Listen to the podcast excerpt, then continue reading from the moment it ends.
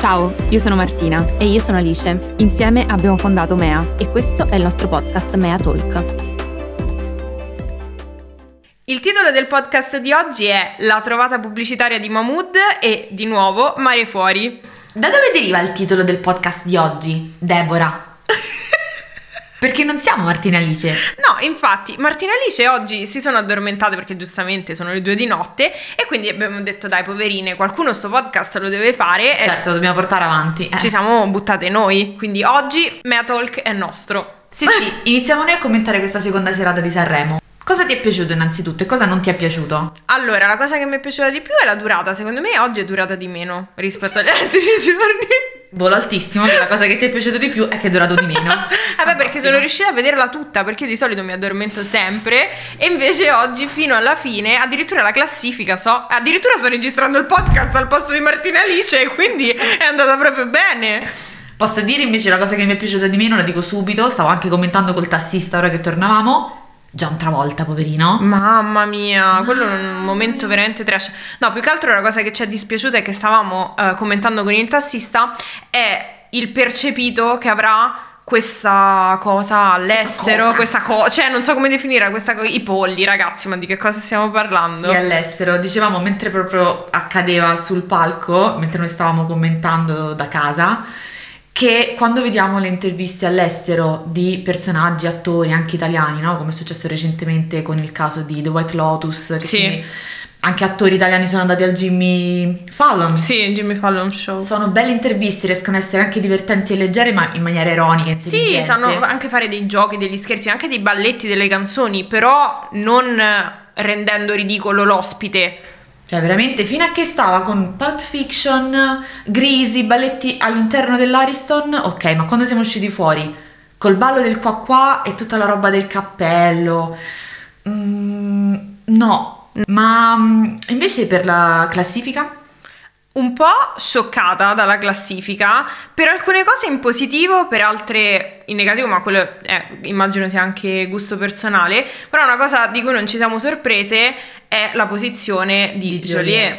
Joliet proprio, io sapevo che essendo la seconda puntata con il televoto del pubblico da casa, cioè per forza spaccava. Cioè Joliet ha proprio un pubblico, oltre al fatto che si prende tutto Napoli, che sappiamo che cosa significa prendersi tutto Napoli. E di Napoli in questa puntata comunque ce n'è. Esatto, ne parleranno Martina e Vice. Ah, perché si svegliano dopo per sì, fare sì, la puntata? Sì, hanno detto che tornano poi. Ah, ok, spoiler.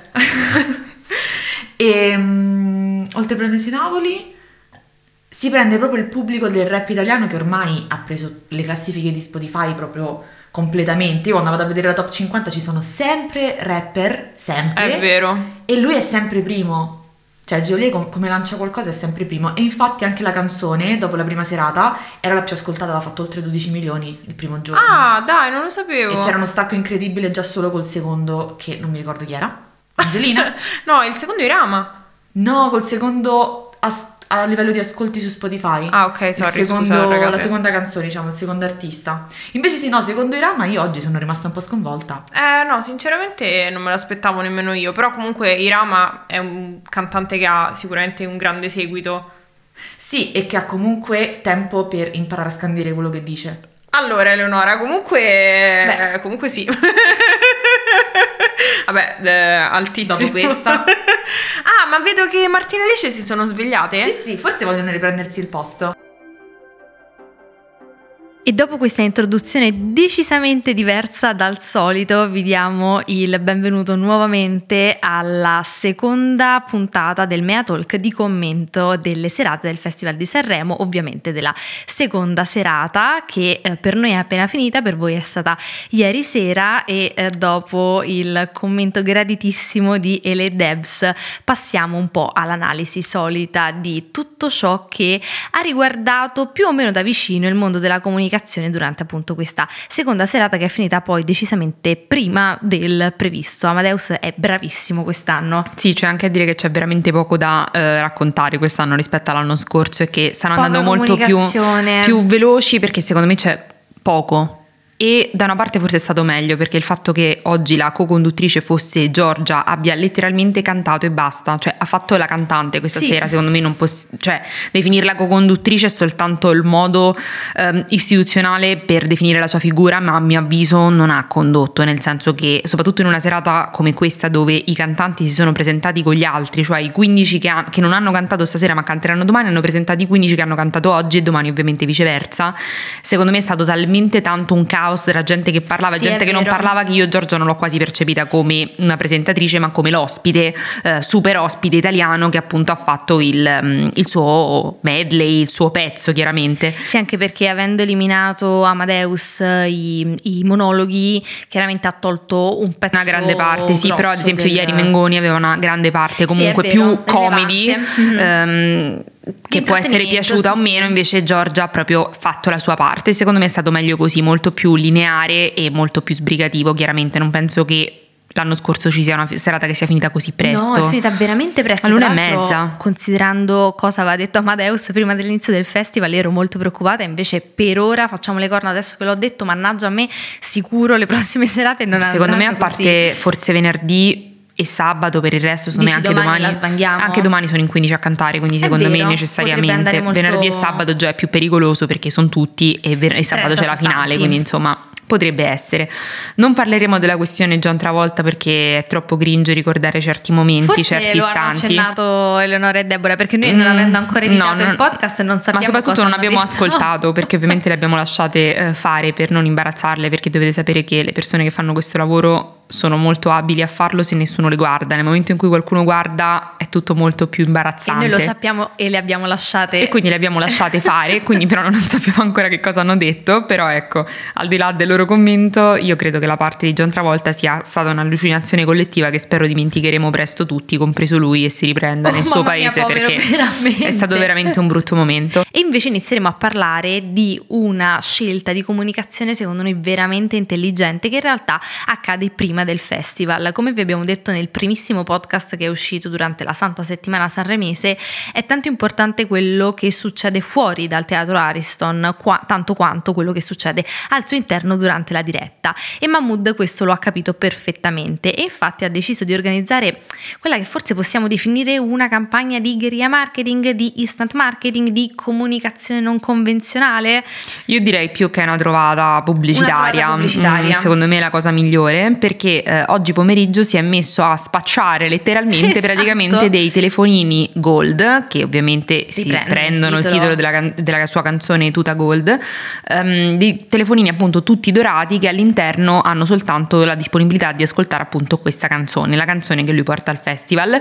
È stata una scena molto molto carina, probabilmente l'avrete vista da qualche spezzone di video che sarà finito su TikTok, su Sì. Instagram, eccetera, eccetera, però è proprio stata un'attività fatta chiaramente poi per essere ripresa e sperando di andare virali, però anche molto carina per i fan e le persone fuori. Presenti a Sanremo. Cioè è una cosa che rimane impressa ed è una cosa secondo me molto carina proprio perché coinvolge direttamente, è una cosa piccola che coinvolge però le persone direttamente sul territorio e i fan e non è soltanto una cosa di autopromozione sempre social perché dobbiamo ricordarci che in un mondo molto molto social non bisogna mai perdere il contatto con quelle che sono le persone fuori dall'Ariston che sono le persone che ti vengono a vedere che ti chiedono una foto Che pagano il biglietto anche poi dei esatto concerti. e che comunque vanno in qualche modo intrattenute anche loro Tra l'altro questa- questo tuo commento alla trovata di Mahmood mi ha ricordato moltissimo quello che avevamo fatto alla trovata pubblicitaria di Tananai quando si mise immobile al centro della strada. Questo, ehm, questa riappropriazione un po' anche degli spazi fisici e di contatto con il pubblico e in questo caso il territorio che abbiamo visto anche con i vari temporary pop-up di cui abbiamo già parlato in un altro podcast, quindi non vi tedieremo, ma nel caso lo potete recuperare tranquillamente,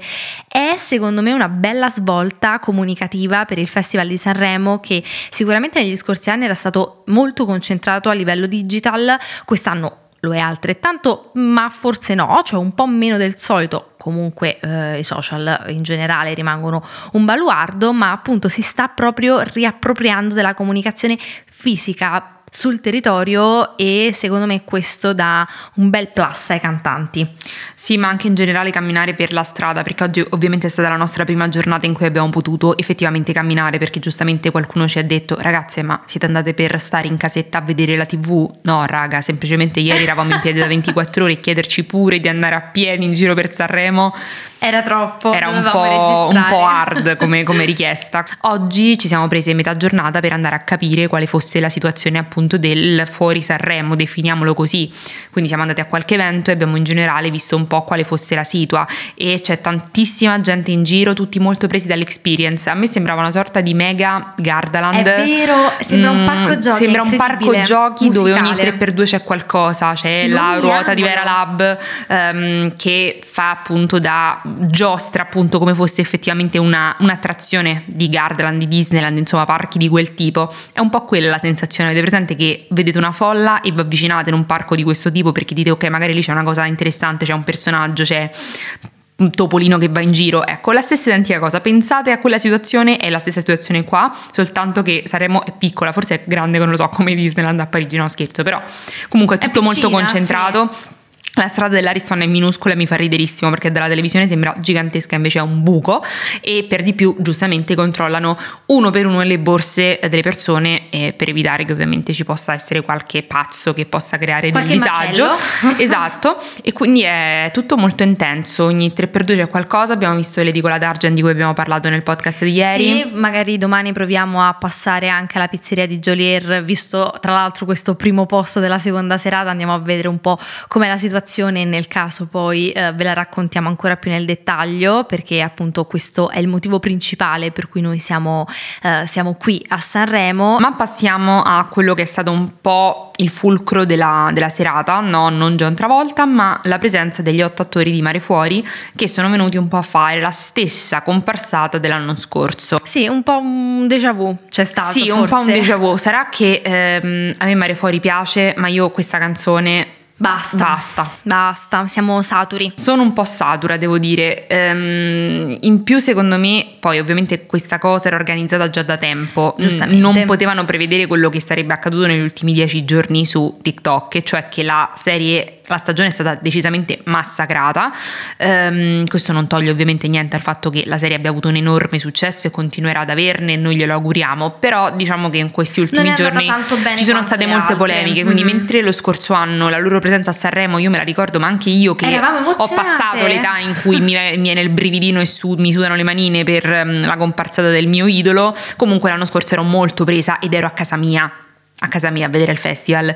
Quest'anno da qua loro sarebbe potuta essere una cosa esplosiva e invece non c'era la caccia agli attori di Mare Fuori, cioè è stata tutto molto più low, più, più soft, più tranquillo ed è un po' Uh, cioè, non so, sarà che io non sono fan del rifare le cose. Cioè, l'hai fatta l'anno scorso e è andata da Dio. Secondo me la presenza l'anno scorso di loro sul palco sì. a cantare quella canzone è stata una cosa potentissima per loro, per noi, per tutti.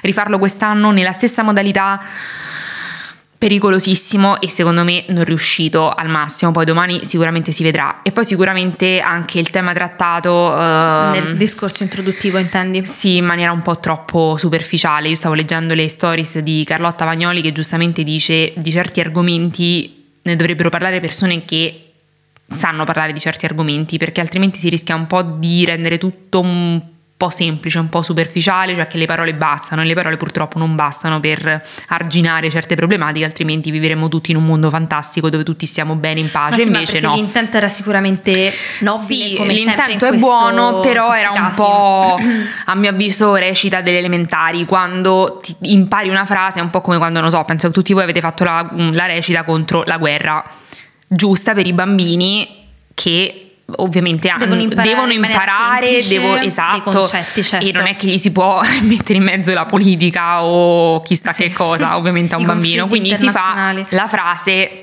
che per il bambino ha un senso il genitore sa che è molto più complessa di come sembri ma lo accetta perché è un bambino in questo caso un po' il percepito è questo cioè che secondo me quest'anno soprattutto dopo tutto quello che è successo, insomma ne abbiamo parlato anche noi eh, a novembre, il caso di Giulia e tante altre cose, secondo me era proprio il caso di far fare un monologo a qualcuno, non dico i presentatori perché No, non, sono cioè, non era una nel loro, esterna, ma chiamare una certo. persona esterna capace, ehm, che avesse ha, ha proprio un'autorevolezza nel parlare di questo argomento per veramente sensibilizzare.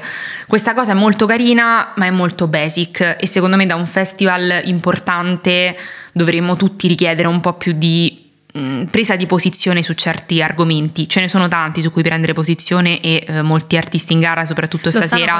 Dargen l'aveva fatto Dargen anche e ieri e Diodato l'ha fatto oggi.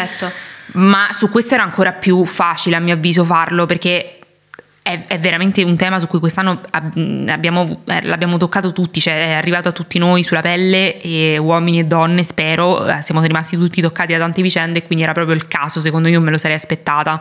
Non è detto che non accada, Magari le prossime serate, Però, anche ecco. prendendo spunto dai, come dire, dalle reaction, dai commenti del pubblico, io immagino che le puntate di Sanremo siano scriptate già da parecchio, però c'è sempre posto per una piccola aggiunta, a mio Sì, parere, sì. potrebbe, potrebbe cambiare in Sì, ovviamente fan di Mare Fuori non linciateci, noi No, apprezziamo molto gli attori e guardando. ovviamente loro hanno fatto quello che gli è stato richiesto di fare. Eh, loro otto no, certo. sono stati bravi, ehm, insomma sono tutti attori di un certo livello, quindi non è contro di loro, è semplicemente contro proprio l'idea di fare una- un siparietto del genere. E sempre rimanendo in tema mare fuori, secondo noi è stato molto molto molto carino il fatto che eh, la eh, nave di Costa Crociere, che ovviamente è attraccata al porto di Sanremo, davanti al porto di Sanremo e che ospita tutta una serie di influencer, tra l'altro cosa che ha scatenato un po' di scalpore, quindi fateci sapere qui sotto nei commenti di Spotify se volete approfondirla perché...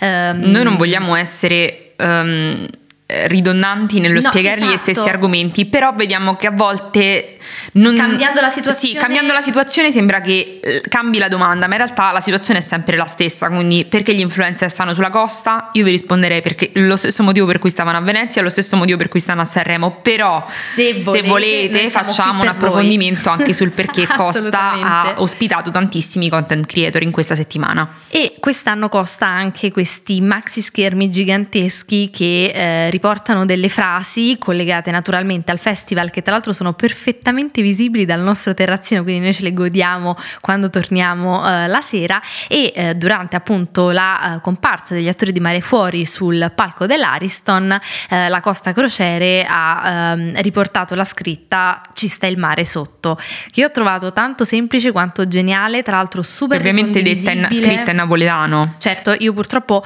non sono per niente capace a fare le inflessioni e gli accenti e quindi mm, mi- la dico diciamo quanto più basic possibile perché non vorrei fare gaff che eh, poi non sono recuperabili domani mattina, Eh, ma appunto ho- l'ho trovata un bel collegamento perché comunque il legame tra il palco e eh, la nave è sempre di più negli anni mm, stretto. Sì, ormai è una collaborazione fidelizzata, mi Sì. sento di dire, sono, non, non riesco più a ricordare un tempo in cui la Costa non era accanto praticamente al festival in Sì, qualche modo. io quindi- immagino anche una persona che guarda eh, da- dalla costa di Sanremo eh, appunto il festival da casa, si affaccia per prendere una boccata d'aria e vede la frase, cioè è proprio anche un collegamento tra televisione e eh, elemento fisico. Ambiente circostante, sì, torniamo anche al Esatto. fatto che non è soltanto una cosa bella per chi lo guarda da casa, ma anche per chi viene qua, anche per incentivare magari, no? Non La che ce ne sia bisogno, visto che territorio. siamo già tanti, anzi, se potete vedere questo posto, veniteci quando non c'è Sanremo se volete sì. sopravvivere. Cambiando completamente argomento rispetto a quelli che abbiamo trattato oggi, ma non tanto rispetto a quelli che abbiamo trattato durante il commento alla prima serata del festival, torniamo a parlare di Alessandra Moroso perché Che ci sta dando tante gioie, bello, grazie, grazie, Ale. grazie, Senza di te veramente. veramente la noia. E eh, se ieri avevamo accennato al fatto che eh, ci fosse una qualche reference a eh, Taylor Swift nella sua reputation era, eh, diciamo che oggi ci ha proprio dato la conferma ufficiale di eh, voler un po' ehm, emulare in maniera naturalmente positiva eh, il percorso e alcuni, alcune delle scelte di un artista incredibile appunto come Taylor Swift. Secondo me più che emulare è una conferma di quello che già si diceva e leggeva sui social mm-hmm. da molto tempo della serie. Avete tutti ipotizzato che io fossi nella mia reputation era, beh, beccate questa cosa, Ci è sto. un indizio. E in che modo l'ha fatto? Indossando lo stesso identico vestito di Taylor Swift. Sì, un vestito di Taylor Swift ai Grammy del 2023 e abbiamo questa informazione da Whoopsie, la pagina abbiamo insomma su foto, Instagram, sì. abbiamo visto la foto da lì perché come vi dicevamo anche ieri non siamo Swifties e soprattutto non abbiamo la memoria di, non lo no, so. No, no, decisamente no, soprattutto io.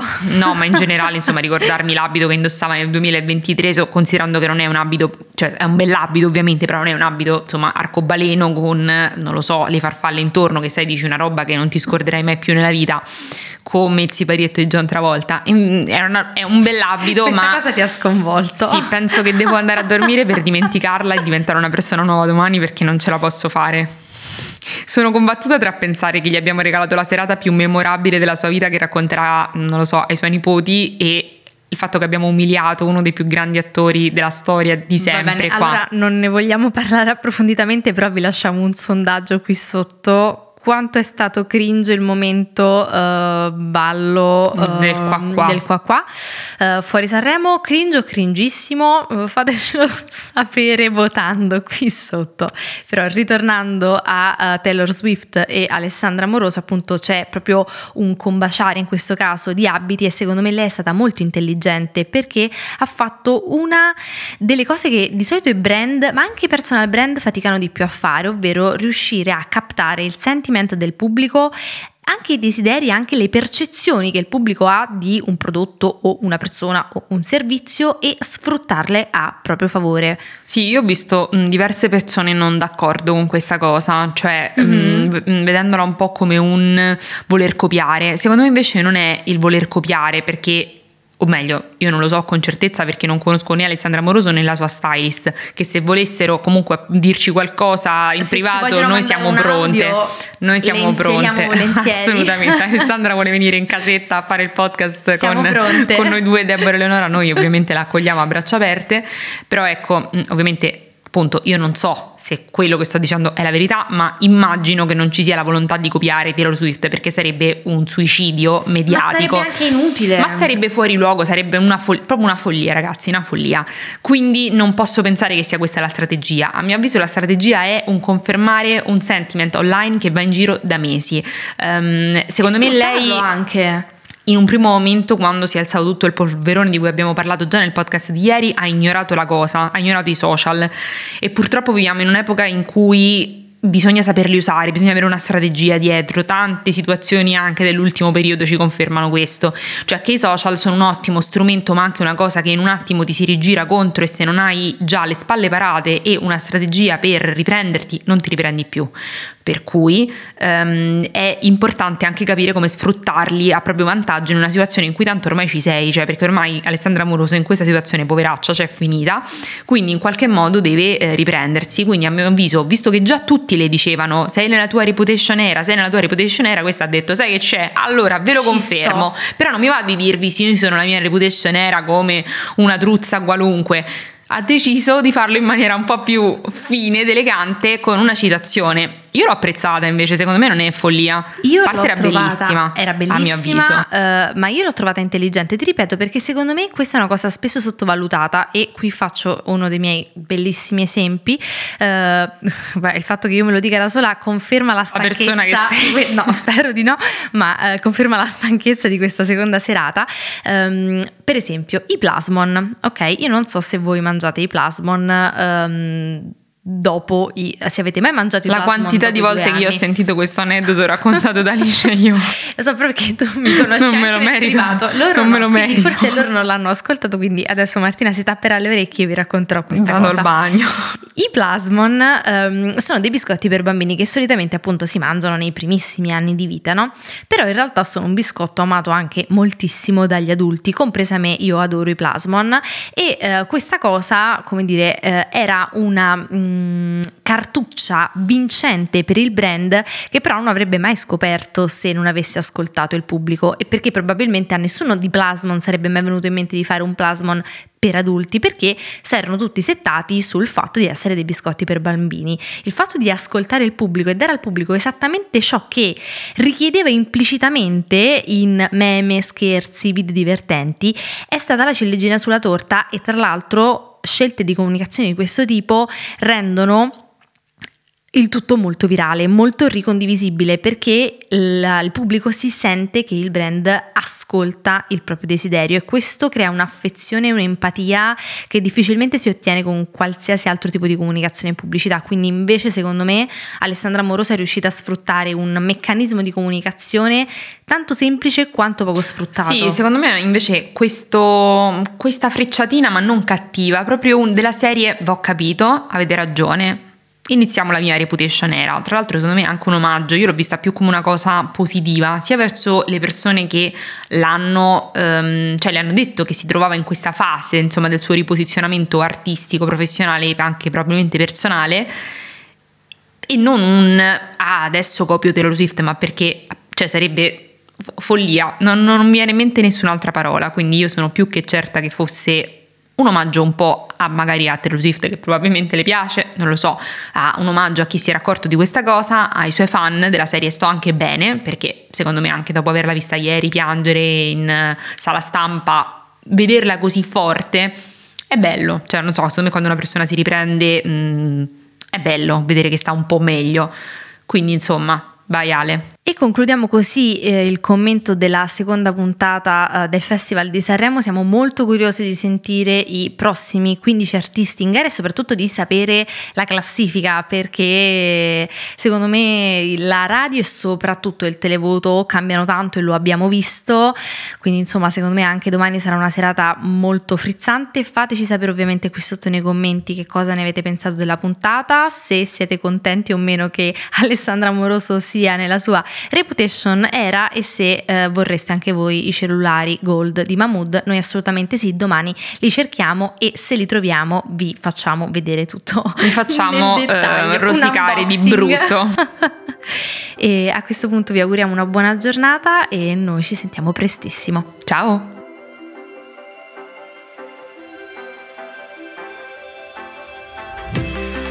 Mea Talk è un podcast di Mea scritto e interpretato da Alice Berardi e Martina Ricca.